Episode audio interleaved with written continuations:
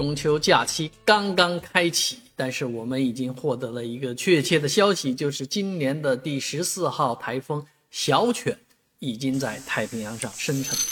哎，小犬台风啊，在生成的过程当中，啊，眼看着呢将会透过巴士海峡向我国的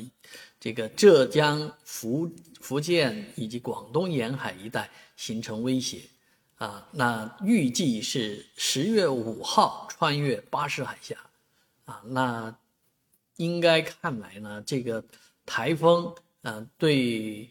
整个国庆假期的后半段会形成影响，啊，在返程阶段对交通形成致命的影响，所以如果您正在这一带生活或者正在这一带探亲访友的话，要好好的规划一下您的返程路线。